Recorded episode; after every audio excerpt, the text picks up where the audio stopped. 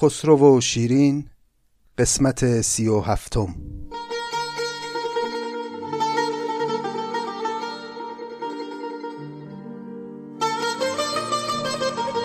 دوستان گرامی سلام. این شست و یکمین پادکست نظامی گنجوی است و داستان ما در خسرو و شیرین به جاهای عجیب و غریبی رسیده. همین ابتدای سخن عرض بکنم که شنیدن این قسمت برای کودکان خیلی مناسب نیست. اما اگر خاطر مبارکتون باشه قصه ما به اونجا رسیده بود که خسرو ناامید از در قصر شیرین برگشت به لشکرگاه خودش. برگشت خسرو و پشت سر شیرین هم اتفاقا دلش طاقت نیاورد و او هم نصف شب قصر رو رها کرد و زد بیرون و اومد و لشکرگاه خسرو رو پیدا کرد شاپور اونجا او رو دید و در یک خیمه ای اسکانش داد تا شب بگذره و فردا صبح از راه برسه. صبح روز بعد خسرو به پیشنهاد شاپور تصمیم گرفت که یک مجلس موسیقی برگزار بکنه. دو تا نوازنده چیره دست داشت هر دو رو فرا خوند باربد با ساز بربت و نکیسا با ساز چنگ. از صبح تا غروب برای خسرو نواختند چه نواختنی؟ آنچنان حاضران در مجلس رو به وجد آوردن این دو نوازنده که خسرو دید این غلامانش کلا دارن از دست میرن و یه مقدار همچی رو روشون باز شده به پادشاه. این شد که از وسط های مجلس همه رو بیرون کرد خسرو. گفت که همه برن و فقط برای من و شاپور بنوازند. باربد و نکیسا خلاصه مغنی ماند و شاهنشاه و شاپور شدند آن دیگران از بارگه دور. باربد و نکیسا زدن و خوندن و هنرنمایی کردن تا غروب خورشید. شب که فرا رسید خسرو خب همچنان مست و خراب محو اجرای موسیقی بود. شاپور بلند شد رفت بیرون یه دوری بزنه اوضاع رو کنترل بکنه و ضمنا سری هم به شیرین بزنه ببینه که در خیمه مجاور شیرین در چه حاله. اومد پشت در خیمه شیرین و پرسید شیرین خانم شما چیزی لازم داری نداری؟ شیرین گفت آره اگه میشه یکی از این دوتا نوازنده رو بفرست بیاد تو خیمه من که یه کمی هم به دل من ساز بزنه به دل من آواز بخونه و شعری که می‌خونه حرف دل من رو بیان بکنه. بدین درگه نشانش ساز در چنگ که تا بر سوز من بردارد آهنگ به حسب حال من پیش آورد ساز. بگوید آنچه من گویم بدو باز. شاپور اطاعت امر کرد و رفت و نکیسا رو آورد به خیمه شیرین. بهش گفت شما بشین تو این خیمه چشماتم درویش کن به بانوی خیمه نگاه نکن و فقط اون نغمه ای رو بنواز که او ازت می‌خواد و اون شعری رو بخون که حرف دل این بانو باشه. از اینجا به بعد دیدیم دیگه قصه اینطوری بود که نکیسا یه غزلی می‌خوند از زبان شیرین و در پاسخش در خیمه اون طرفی باربد یک سرودی اجرا می‌کرد از زبان خسرو گویی این باربد و نکیسا نیستن که دارن ترانه اجرا می‌کنن.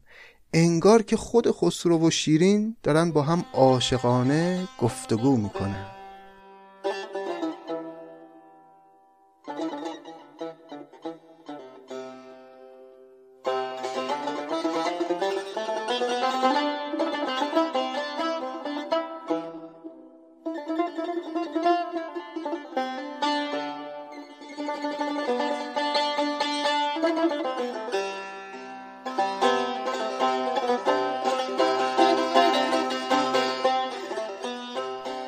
خب حالا اینجای داستان ممکنه یک کمی عجیب به نظر برسه برای خواننده یا شنونده قصه.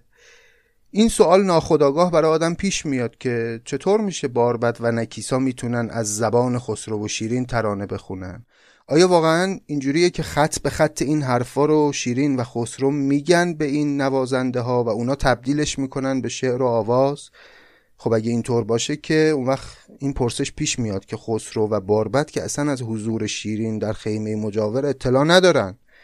چطور می‌تونیم این فراز از داستان رو توجیه بکنیم؟ پاسخ شخصی خود من به این پرسش ها همون چیزیه که بارها راجع بهش صحبت کردیم. اینکه ما در خسرو و شیرین بیش از اون که با یک داستان رئالیستی و شبه تاریخی طرف باشیم با شعر مواجهیم.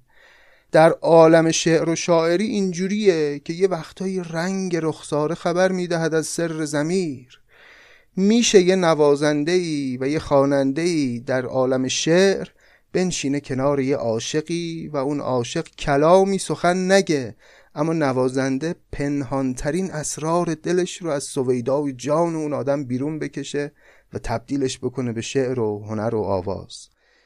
اتفاقا اگه بیایم با اون رویکرد نمادگرایانه نظامی که خب دیدیم دیگه معمولا در قصه هاش نظامی خیلی به نمادها اهمیت میده اگه با اون نگاه نمادین نظامی به ماجرا نگاه کنیم می‌بینیم که در عالم واقع هم همین اصلا یعنی شاعر و هنرمندی که حرف دل مخاطبش رو می‌زنه یا مثلا درد جامعه رو بیان می‌کنه مگه پرسیده از مخاطبش که دردت چیه؟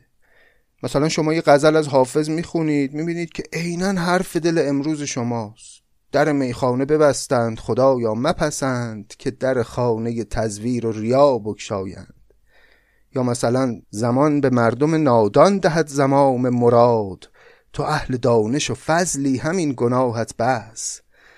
خب حافظ که 700 سال پیش نیامده از من و شما بپرسه که آقا دردت چیه من برات بگم. نه اون با اون بینش و با اون بصیرت هنرمندانه ای که داشته تونسته در اون جستجوهای درونی خودش اصل حرف رو یا به عبارتی حرف اصلی رو پیدا بکنه و در نهایت برسه به اونجا که بتونه اون چیزی رو بگه که باید بگه اون حرفی رو بزنه که سخن همه اعثار و قرون باشه.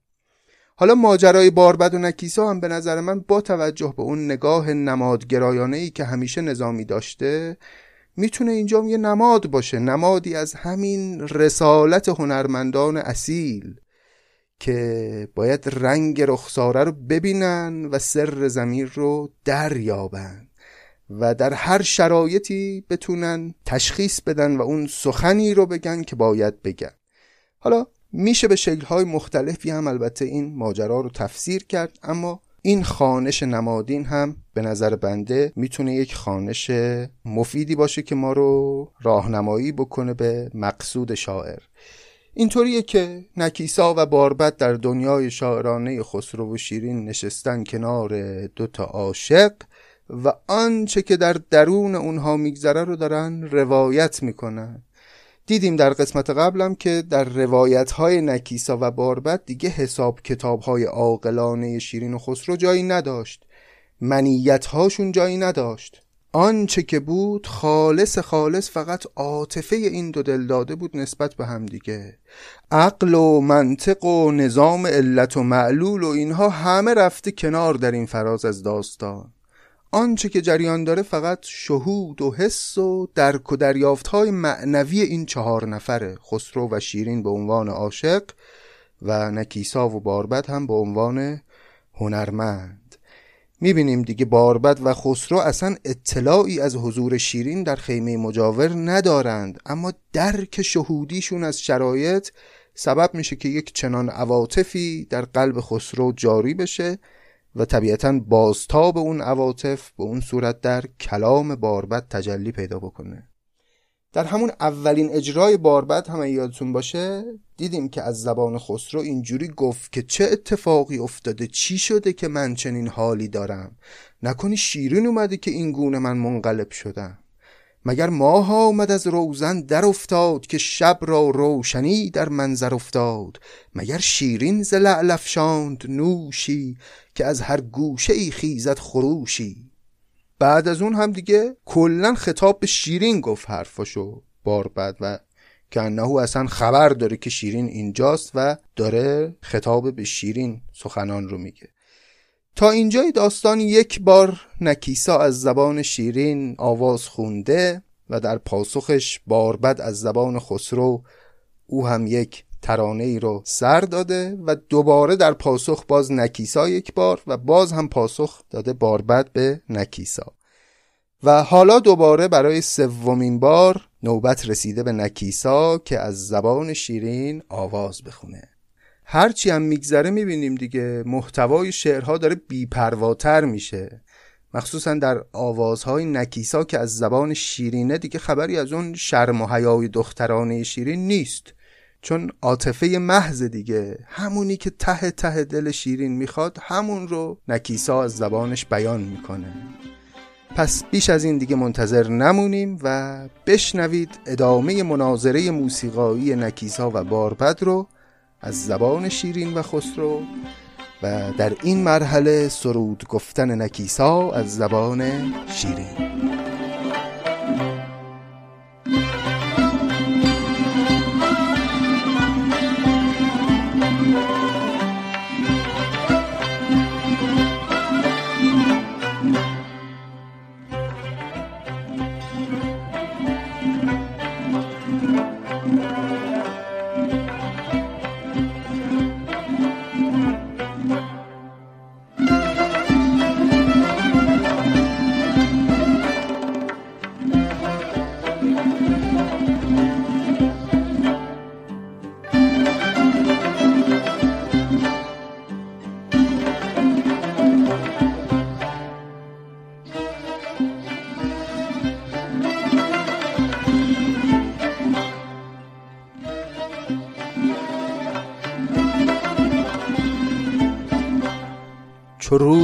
بار بد این پرده پرداخت نکیسا زود چنگ خیش بنواخت. در آن پرده که خوانندش حصاری چون این بکری برآورد از اماری پس نکیسا پاسخ باربد رو در آوازی از لحن حساری داد. حساری یکی از الهان موسیقی ایرانی است. دلم خاک تو گشته ای سرو چالاک برافگن سایه ای چون سرو بر خاک. از این مشکین رسن گردن چتابی رسن در گردنی چون من نیابی؟ اگر گردن کشی کردم چون میران رسن در گردن آیم چون اسیران. نگنجد آسمان در خانه من. دو عالم در یکی ویرانه من. نتابد پای پیلان خانه مور. نباشد پشه با سیمرغ همزور. پس در این ابتدا نکیسا از زبان شیرین از این در وارد شد که اگر گردن کشی کردم در مقابل تو و تو رو به خانه خودم راه ندادم عذرخواهی می‌کنم. ببخشید اگر گردن کشی کردم چون میران رسن در گردن آیم چون اسیران. حالا اومدم که هر چه تو بخواهی. نگنجد آسمان در خانه من دو عالم در یکی ویرانه من. تو آسمانی خسرو در خانه محقر من جان می‌گیری. نتابد پای پیلان خانه مور خانه مور طاقت پای پیلان رو نداره. نباشد پشه با سیمرغ همزور. سپهری کی فرود آید به چاهی؟ کجا گنجد بهشتی در گیاهی؟ سری کو نزل دربان را نشاید نثار تخت سلطان را نشاید. به جان آوردن دوشین منگر به جان بین کاوریدم دیده بر سر. اون اخلاق دیشب منو فراموش کن که تو رو به جان آوردم. الان رو ببین که جانم رو برات آوردم. به جان آوردن کسی یعنی بسیار آزار دادن او یعنی بیتاقت کردن طرف. حالا میگه به جان آوردن دوشین منگر به جان بین کاوریدم. این جانم رو نگاه کن که الان برات آوردم در طبق نهادم. دیده بر سر یعنی چشمامم گذاشتم روش. یعنی جانم و دیدگانم فدای تو. در آن حضرت که خواهش را قدم نیست شفیعی بایدم وان جز کرم نیست. به عذر کردن چندین گناهم اگر عذری به دستارم بخواهم زنم چندان زمین را بوس در بوس. که بخشایش برارد کوس در کوس. به چهره خاک را چندان خراشم که از آن خاک آبرویی برتراشم. بساطت را به رخ چندان کنم نرم که اقبالت دهد منشور آزرم آزرم یعنی محبت. آنچنان تواضع می‌کنم خسرو بر درگاه تو که بالاخره مهربان بشی با من. این حرفا بعید از شیرین نه؟ علتش همون چیزیه که گفتیم دنیای شیرین و خسرو در این لحظات دنیای عقل و منطق و حساب و کتاب نیست. عواطف خالصه. چون این خواندم ز طالع نامه شاه که صاحب طالع پیکان بود ماه. من آن پیکم که طالع ماه دارم چو پیکان پای از آن در راه دارم. ز جوش این دل جوشیده با تو پیامی داشتم پوشیده با تو. بریدم تا پیامت را گذارم هم از گنج تو وامت را گذارم.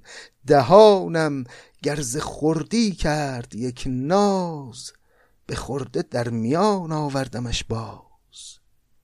چی میگه در این ابیات؟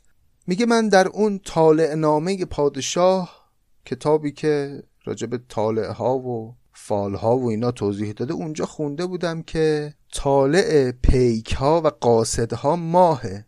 و منم که طالعم ماهه چون خیلی خوشگلم الان در مواجهه با تو در جایگاه یک پیکی قرار دارم. و تمام این زیبایی ها و جذابیت های تنم پیکیست که اومده یک پیامی رو به تو برسونه. بریدم برید هم, هم به معنی قاصد و پیکه. بریدم تا پیامت را گذارم. هم از گنج تو وامت را گذارم. اومدم قرض و وامی که سالهاست باید به تو بدم و بدم. دهانم گرز خوردی کرد یک ناز. به خورده در میان آوردمش باز. این دهانم اگر در خوردی کوچیکی مثلا میگن یه کسی در بچگی اشتباهی کرد. دهانم گر در خوردی یک نازی کرد با تو حالا به خاطر اون گناه اووردمش در خدمتت. دقت دارین که خوردی ایهامی هم داره اینجا دیگه. هم به معنای که در کوچیکی اشتباهی کرد هم همون کوچک بودن دهان که جزو معیارهای زیبایی شناسی همیشه تو ادبیات فارسیه. دهانم گرز خوردی کرد یک ناز به خورده در میان آوردمش باز. اینجا خورده در مصرع دوم معنای گناه هم میده. یعنی به خاطر اون گناهی که کرد حالا نهادمش در میان در اختیار توست. زبان گر برزد از آتش زبانه نهادم با دو لعلش در میانه. باز دو لعل معنای دو لب رو میده. زبانم و دو لبم در اختیار توست. وگر زلفم سر از فرمان بری تافت هم از سر تافتن تعدیب آن یافت. وگر چشمم ز ترکی تنگی کرد به عذر آمد چو هندوی جوان مرد. خم ابرو مگر زه بر کمان بست بزن تیرش تو را نیزان کمان هست. وگر غمزم به مستی تیری انداخت به هوشیاری ز خاکت توتیا ساخت. گر از تو جعد خویش آشفته دیدم به زنجیرش نگر چون در کشیدم حالا اومدم که همه اون چیزهایی رو که ازت دریغ کردم تقدیمت کنم.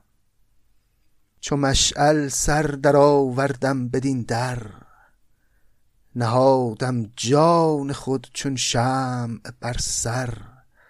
اگر خطت کمر بندد به خونم نیابی نقطوار از خط برونم. وگر گیرد وسالت کار من سست به آب دیده گیرم دامنش چست. عقیقت گر خورد خونم از این بیش به مروارید دندانش کنم ریش. اگه لبهای مثل عقیقت می‌خواد با غم فراق بیش از این باز خون من رو بخوره برای مجازات با دندانهام گازش می‌گیرم. عقیقت گر خورد خونم از این بیش به مروارید دندانش کنم ریش.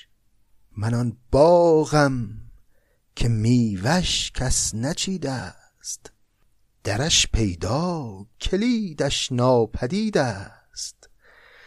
کسی گر جز تو بر نارم کشد دست به اشو زاب انگورش کنم مست.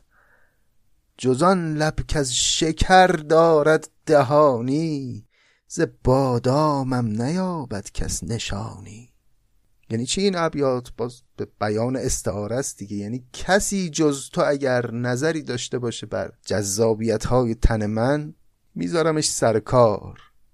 کسی گر جز تو بر نارم کشد دست نار یعنی انار دیگه. می‌دونیم استعاره از چیست. کسی گر جز تو بر نارم کشد دست به اشوه زاب انگورش کنم مست. میذارمش سر کار با یه اشوه ای جزان لب که از شکر دارد دهانی این لبهای خسرو ز بادامم نیابد کس نشانی. اگر چون فندقم بر سر زنی سنگ ز عنابم نیابد جز تو کس رنگ.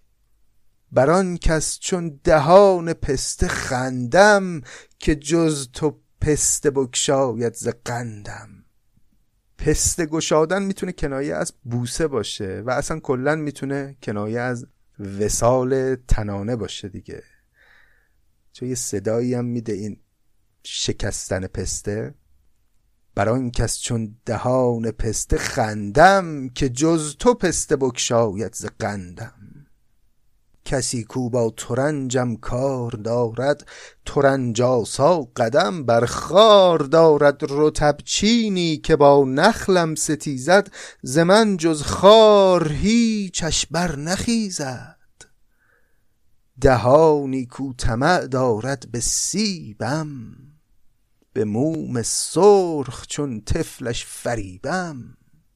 موم سرخ یعنی همون سیب اسباب بازی. که از موم ساختنش. اگر زیر آفتاب باید زبر ماه بدین میوه نیابد جز تو کس را. دیگه شیرین تو این ابیات خیال خسرو رو می‌خواد راحت کنه. به صد زبان داره میگه که بابا خیالت راحت. تویی که بارها به زبانهای مختلف گفتی چقدر ماجرای فرهاد اذیتت کرده تمام شد. هیچ کس جز تو نخواهد تونست دستی به میوه های من دراز بکنه. من فقط مال تو هستم. این بود غزلی که نکیسا خوند از زبان شیرین. حالا بریم و پاسخ باربد رو بشنویم از زبان خسرو.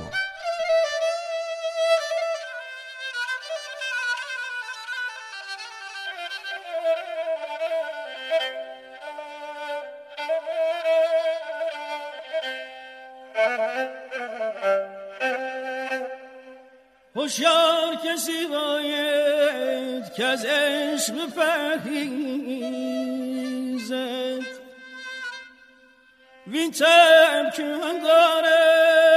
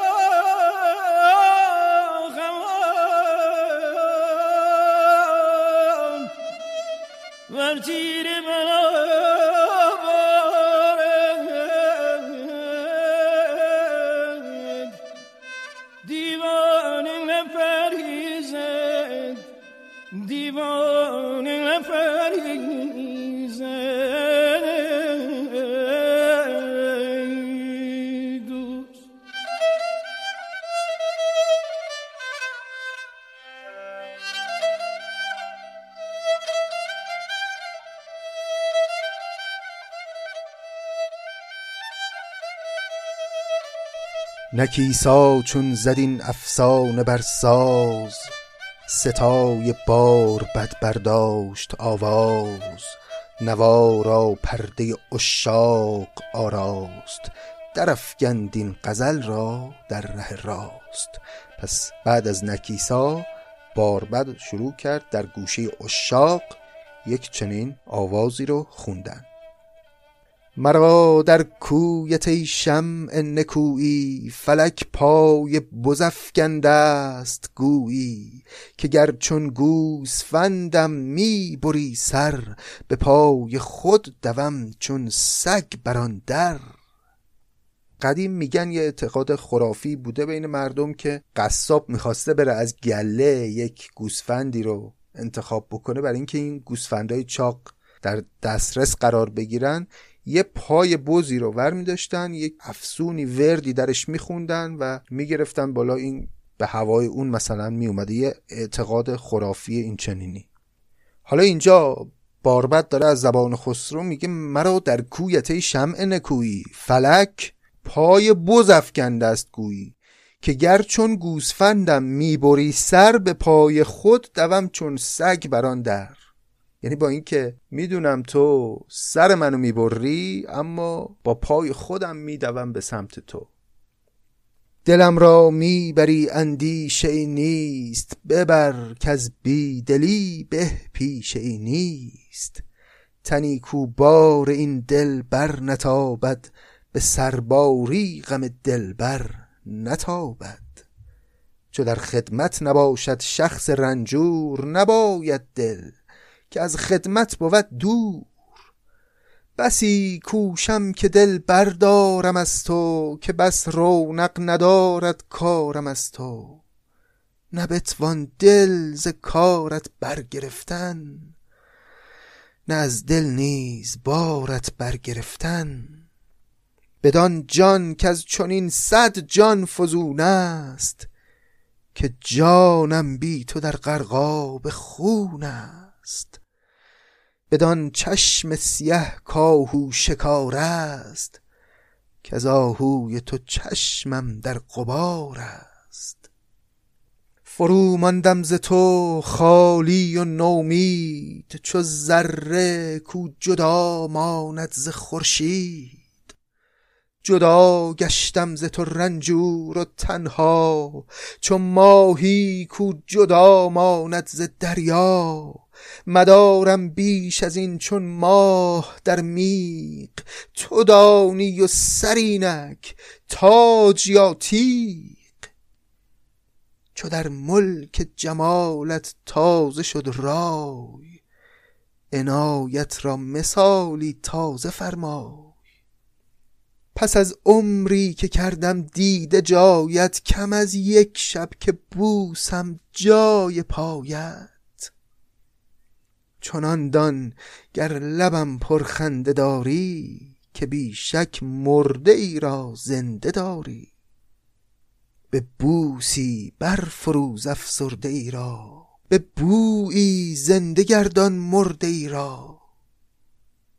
مرا فرخ بود روی تو دیدن مبارک باشد آوازت شنیدن. خلافان شد که از چشمم نهانی.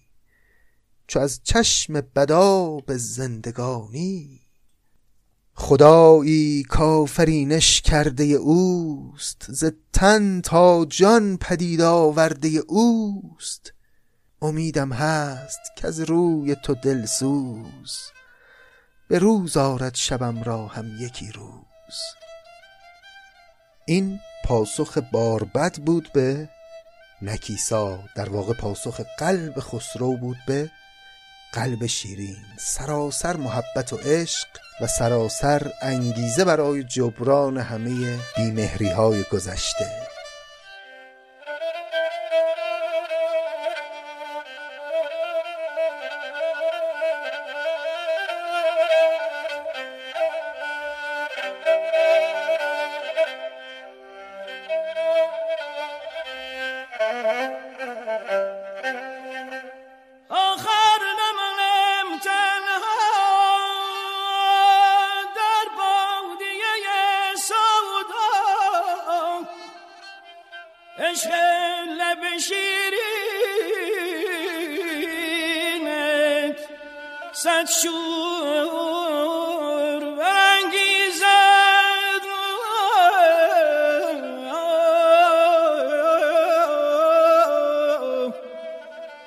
عشق لب شیرینت صد شور برانگیزه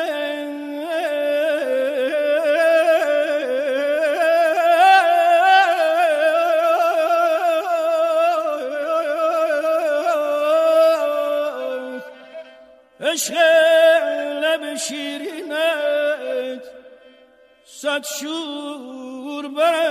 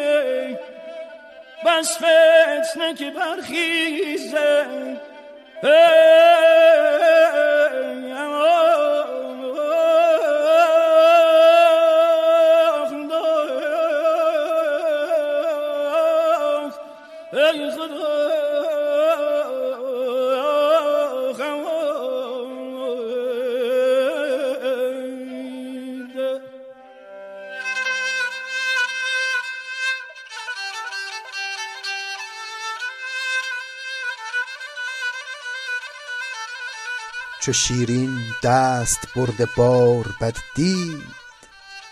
ز دست عشق خود را کار بد دید. نوایی برکشید از سینه تنگ به چنگی داد کین در ساز در چنگ. بزن راهی که شه بیراه گردد مگر کین داوری کوتاه گردد. پس شیرین خیلی احساساتی شد این بار وقتی نوای باربد رو شنید. چون محتوای آنچه که باربد خوند یه نوعی از احساس گناه و احساس ضعف رو در خسرو نشون می‌داد. نشون می‌داد خسرو خیلی ناامیده برای وسال به شیرین. و شیرین با شنیدن این ابیات خونش به جوش اومد. نتونست تحمل بکنه و یک نوایی سر داد. یک ناله ای کرد از دل. و بلافاصله به نکیسا گفت این ناله منو شعر کن و بسرا. نوایی برکشید از سینه تنگ. به چنگی داد کین در ساز در چنگ. بزن راهی راه به معنای نغمه موسیقی. بزن راهی که شه بیراه گردد مگر کین داوری کوتاه گردد. اون آهنگی رو بزن اون غزلی رو بخوان که شه بیراه گردد. از این راهی که داره میره مسیرش رو برگردون مگر که این داوری کوتاه گردد. این قضاوت و داوری رو که درباره این رابطه داره خسرو اینو عوض کن. یه چیزی بخون که خسرو بفهمه من چقدر. دوستش دارم و اومدم اینجا به دیدارش. نکیسا در ترنم جادوی ساخت پس آنگه این غزل در راهوی ساخت. پس نکیسا تصمیم گرفت در قالب لحن راهوی پاسخ باربد رو اینگونه بده. بساز یار با یاران دلسوز که دی رفت و نخواهد ماند امروز. گره بگشای با ما بستگی چند. شتاب عمر بین آهستگی چند. زیاری حکم کن تا شهریاری. ندارد هیچ بنیاد استواری. به روزی چند با این سست رختی بدین سختی چه باید کرد سختی؟ به عمری کو بود پنجاه یا شست چه باید صد گره بر جان خود بست؟ بسا تابه که ماند از تیرگی سرد بسا سکبا که سگبان پخت و سگ خرد. خوشان باشد که امشب باده نوشی امان باشد که فردا باز کوشی چو بر فردا نماند امیدواری بباید کردن امشب سازگاری. جهان بسیار شب بازی نموده است. جهان نادیده ای جانا چه سود است؟ این حرفا خیلی شبیه حرفایی که بارها و بارها در طول منظومه خسرو به شیرین گفته که بابا شب کوتاه عمرمون داره میگذره. الان که فرصت هست بیا فرصت رو غنیمت بدونیم با هم باشیم از وصل همدیگه برخوردار بشیم. بارها خسرو به زبانهای مختلف اینا رو به شیرین گفته و هر بار شیرین سر باز زده. اما اینجا چون شیرین نیتش اینه که اون داوری خسرو رو که امیدی به وسال شیرین نداشت تغییر بده همین حرفا رو داره به خسرو تحویل میده. البته شیرین که نه نکیسا داره میگه از زبان شیرین. بهاری داری از وی برخور امروز که هر فصلی نخواهد بود نوروز. گلی کو را نبوید آدمی زاد چو هنگام خزان برد باد. گلان بهتر که او گلاب خیزد گلابی گر گذارد گل بریزد. گلابی یعنی شخصی که معمور گرفتن گلاب هست شغلش گلاب گرفتنه. گلان بهتر که او گلاب خیزد گلابی گر گذارد یعنی اگر گل رو رها بکنه و نچینه به موقع گل بریزد. یعنی فرصت ها از دست میره خسرو بیا با هم باشیم. در آن حضرت که نام زر سفال است چون من مس در حساب آید محال است. حالا داره تواضع می‌کنه. در آن حضرت که نام زر سفال است حضرت یعنی پیشگاه. اونجایی که به زر میگن سفال. اونجا یک مسی مثل من که اصلا به حساب نمیاد. دیدیم دیگه بارها و بارها این تواضع ها رو وقتی می‌خوان دل طرف رو به دست بیارن در قبال هم نشون میدن. کلا یکی از راه های این که در گفتگوی عاشقانه طرف مقابل رو بذاری لای منگنه اینه که خیلی خودتو کوچیک کنی یا به عبارتی به قول امروزی ها لوس کنی در مقابلش. در آن حضرت که نام زر سفال است. چون من مس در حساب آید محال است. لب دریا و آنگه قطره آب. رخ خورشید و آنگه کرم شبتاب.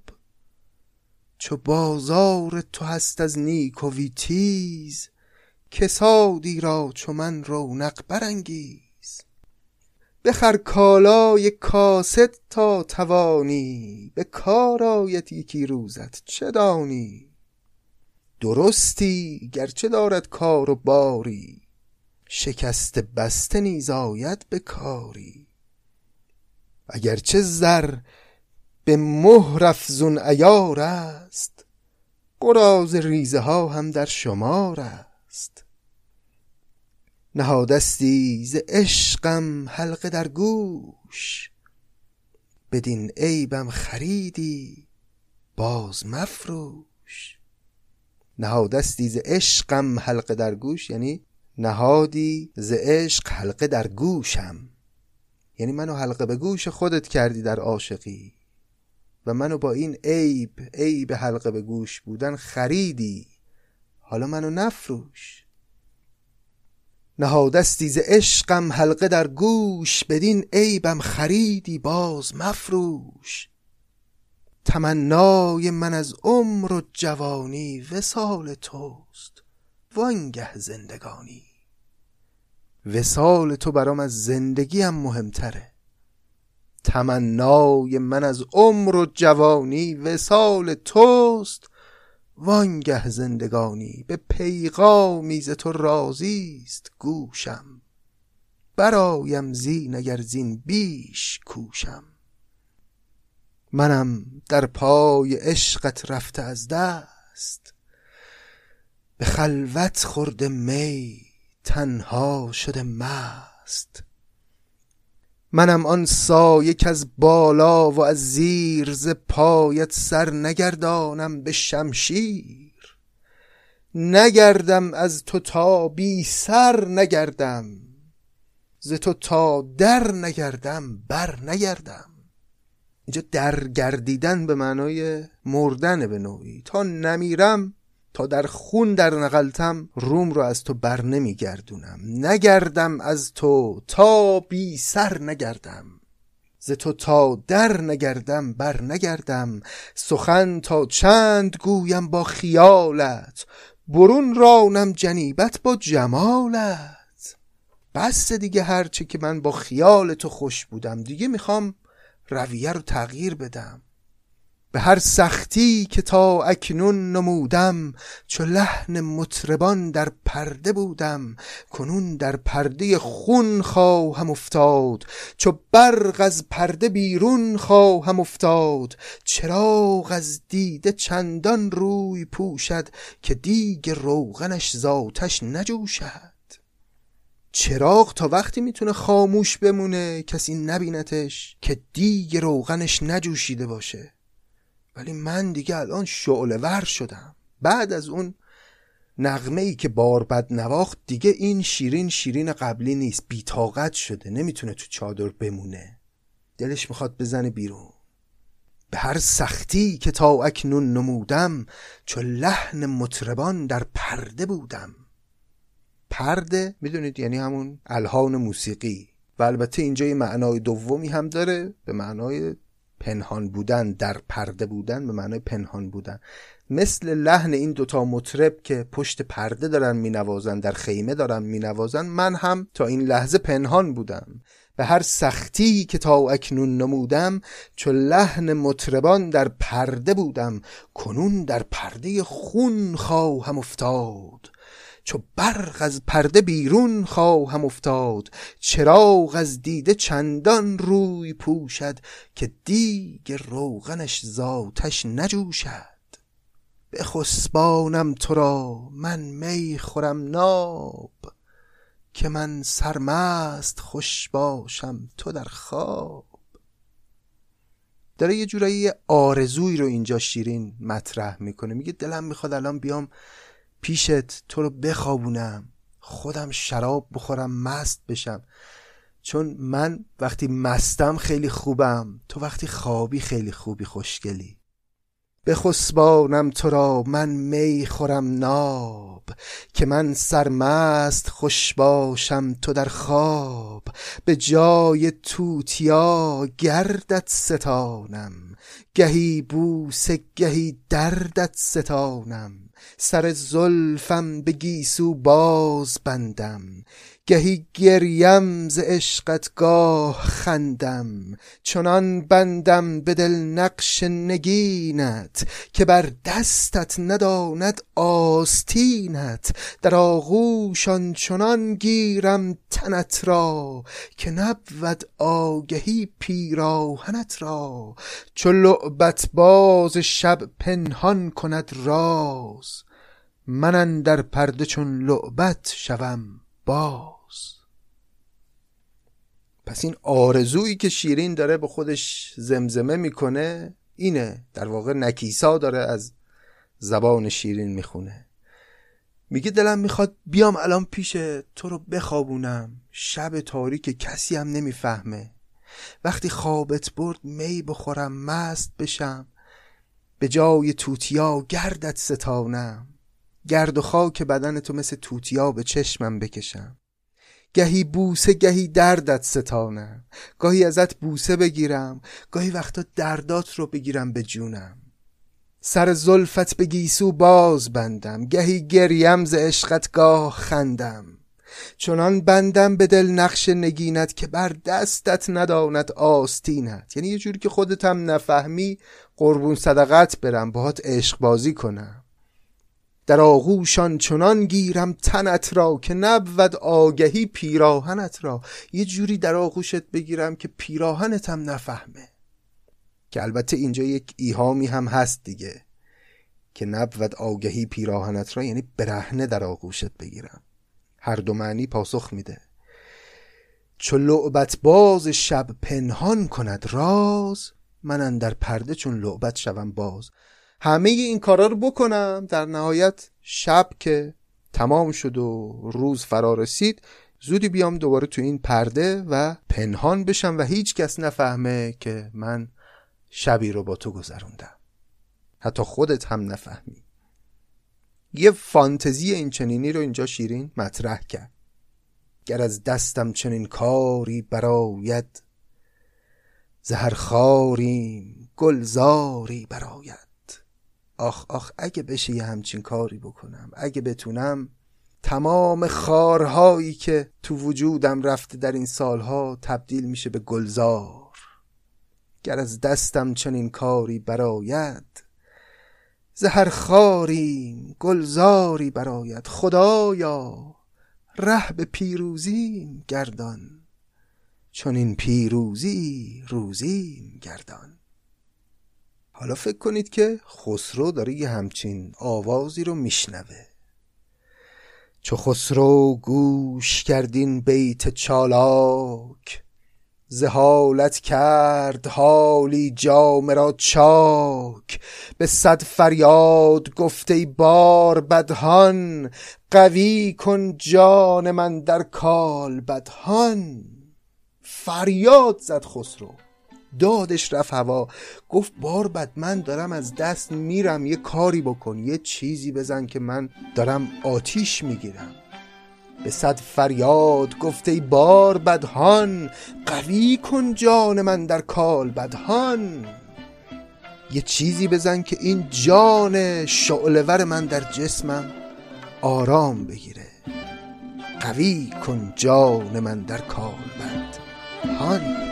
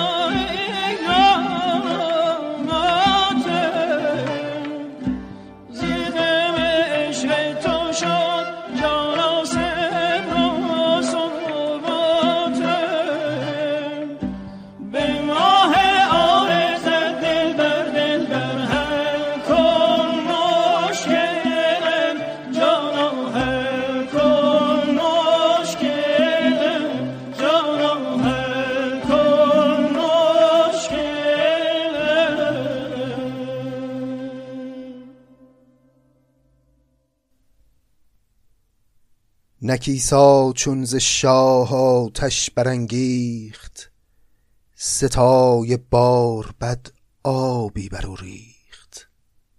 به استادی نوایی کرد بر کار کزو چنگ نکیسا شد نگوسار. ز ترکیب ملک برد آن خلل را به زیر افگن فرو گفت این غزل را. پس باربد در پاسخ نکیسا چنان آوازی رو در کار کرد که اون هیجانی که آواز قبلی به جان خسرو ریخته بود کمی آرام بگیره ز ترکیب ملک بردان خلل را. به زیرفگن فرو گفتین غزل را. زیرفگن یکی از گوشه های دستگاه ماهوره که خیلی هم آرام و آرامش بخشه.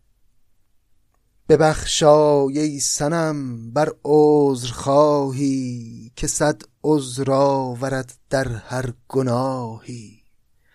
گر از حکم تو روزی سر کشیدم بسی زهر پشیمانی چشیدم. گرفتم هر چه من کردم گناه است. نه آخر آب چشمم عذر خواه است. پشیمانم ز هر بادی که خردم. گرفتارم به هر قدری که کردم. قلم در حرف کش بی آبیم را. شفی آرم به تو بی خوابیم را. از این پس سر ز پایت بر ندارم. سر از خاک سرایت بر ندارم. کنم در خانه یک چشم جایت به دیگر چشم بوسم خاک پایت. پس دیگه اوج تواضع و پشیمانی رو خسرو تو این ابیات داره به شیرین ابراز می‌کنه. سگم و سگ بتر پنهان نگویم گرت جان از میان جان نگویم. اگر من تو رو جان خطاب نکنم از میان جان یعنی از ته دلم به تو نگم جان از سگ کمترم سگم و سگ بتر پنهان نگویم گرت جان از میان جان نگویم. نصیب من ز تو در جمله هستی سلامی بود و آن در نیز بستی. اگر محروم شد گوش از سلامت زبان را تازه می دارم به نامت. در این تب گرچه بر نارم فغانی گرم پرسی ندارد هم زیانی. من دارم در تب عشقت می سوزم. البته که صدام در نمیاد اما اگه تو یه حالی از من بپرسی ضرری نداره. در این تب گرچه بر نارم فغانی گرم پرسی ندارد هم زیانی.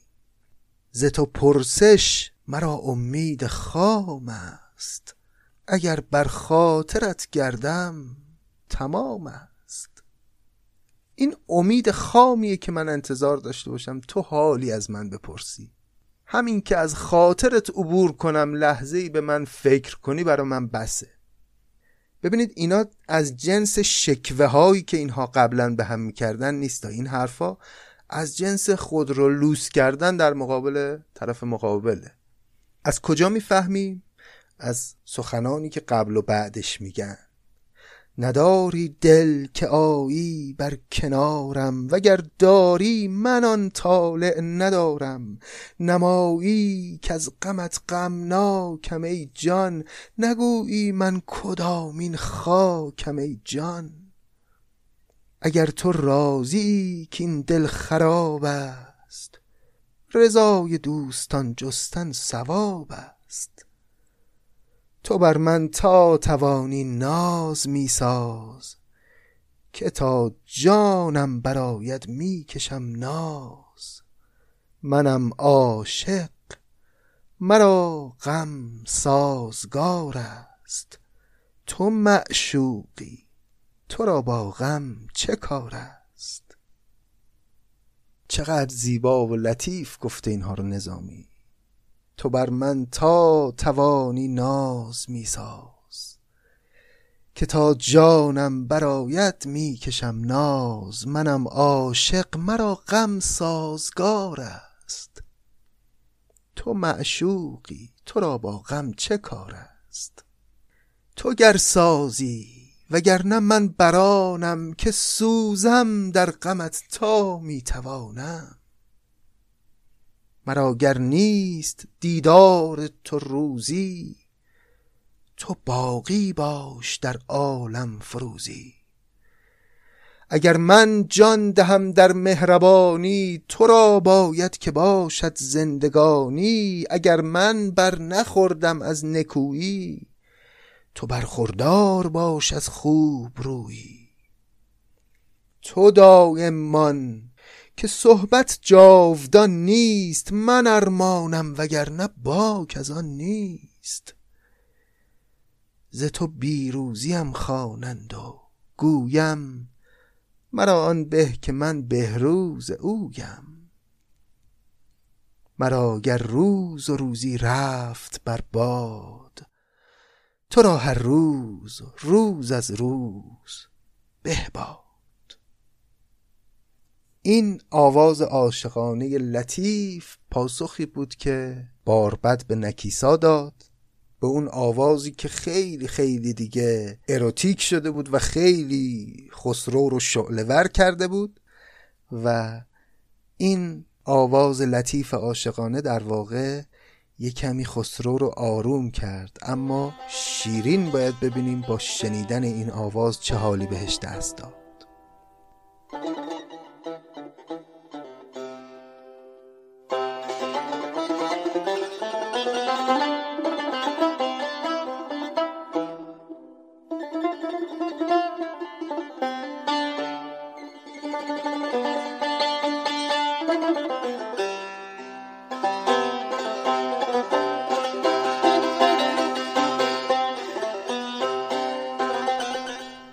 چو برزد بار بد بر خشک رودی بدین تری که بر گفتم سرودی.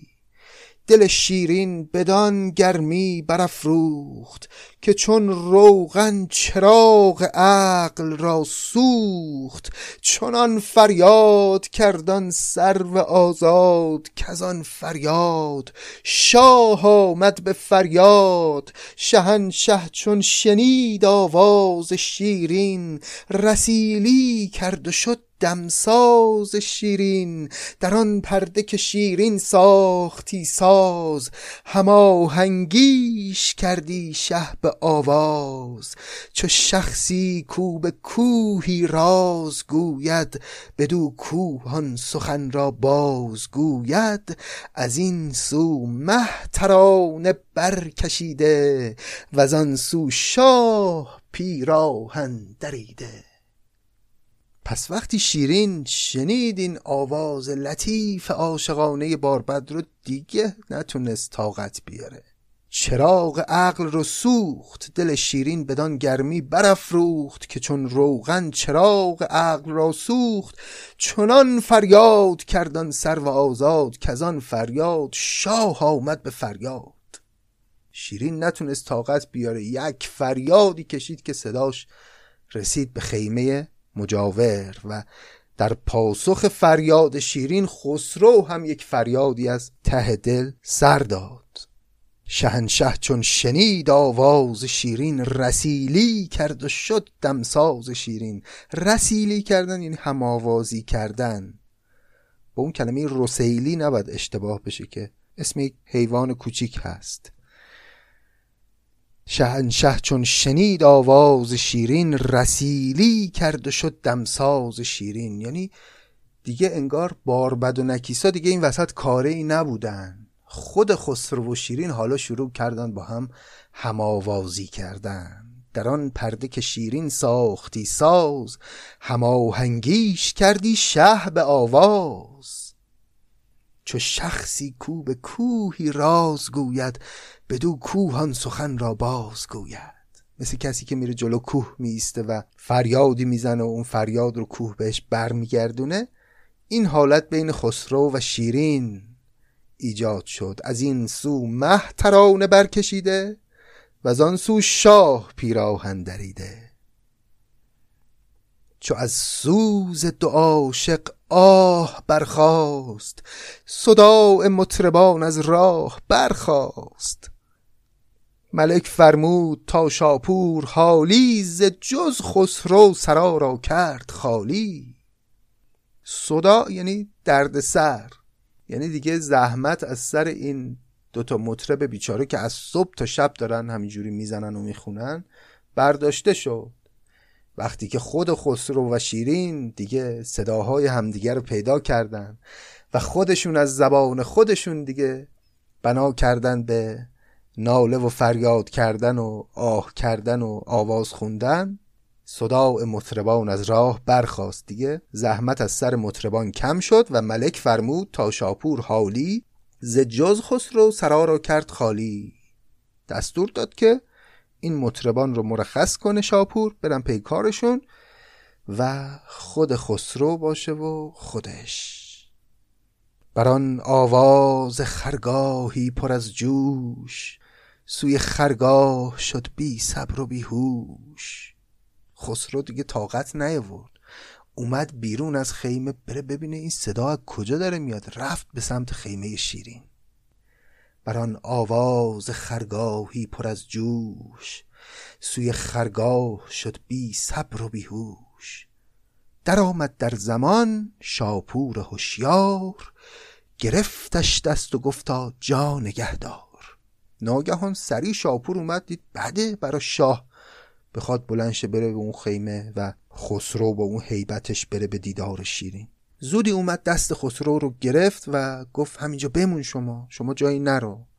فکر کنید در شب تاریک خسرو ایستاده در محوطه نزدیک به خیمگاه شیرین. داشته می‌رفته به سمت اون خیمگاه برای اینکه می‌خواسته اون صدا رو کشف کنه ببینه این صدا از کجا داره میاد.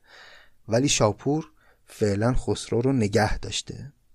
اگرچه کار خسرو می شد از دست چو خود را دستگیری دید بنشست. پس آنگه گفت که این آواز دلسوز چه آواز است؟ رازش در من آموز.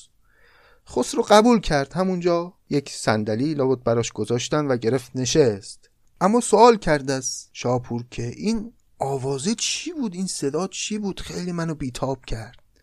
اگر خبر داری ازش بگو به من. پس آنگه گفت که این آواز دلسوز چه آواز است؟ رازش در من آموز. راز این صدا رو به من بگو. حکایت بر گرفته شاه و شاپور. جهان دیدند یک سر نور در نور. شاه و شاپور داشتن با هم صحبت می‌کردن در همین مسائل که ناگهان دیدن دنیا روشن شد. جهان دیدند یک سر نور در نور. پری پیکر برون آمد ز خرگاه. چنان که زیر ابر آید برون ماه. مثل اینکه ماهی از پشت ابر بیاد بیرون ناگهان شیرین از خیمگاه بیرون آمد. اومد به سمت خسرو.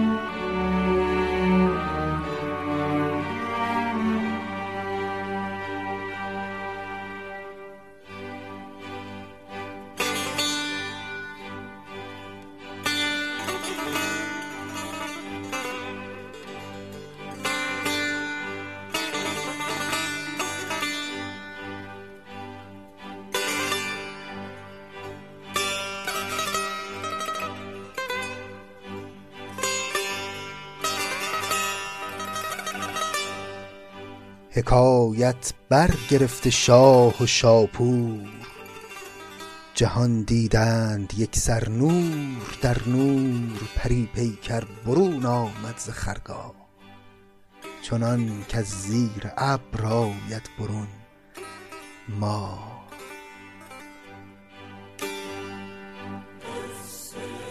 قصه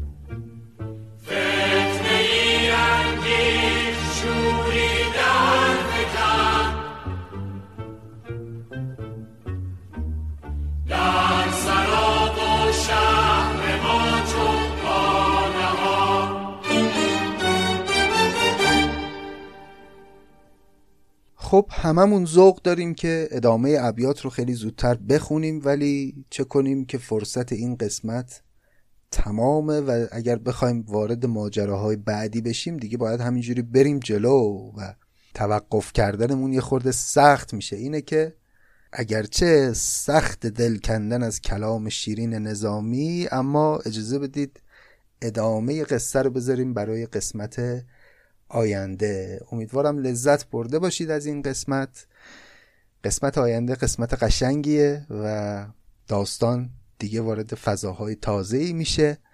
امیدوارم که همچنان همراه پادکست نظامی گنجوی باشید. خیلی خیلی ممنونم از این که ما رو به دوستانتون معرفی می‌کنید و خیلی ممنونم از این که حمایت های خودتون رو از پادکست دریغ نمی کنید چه حمایت های مادی چه حمایت های معنوی.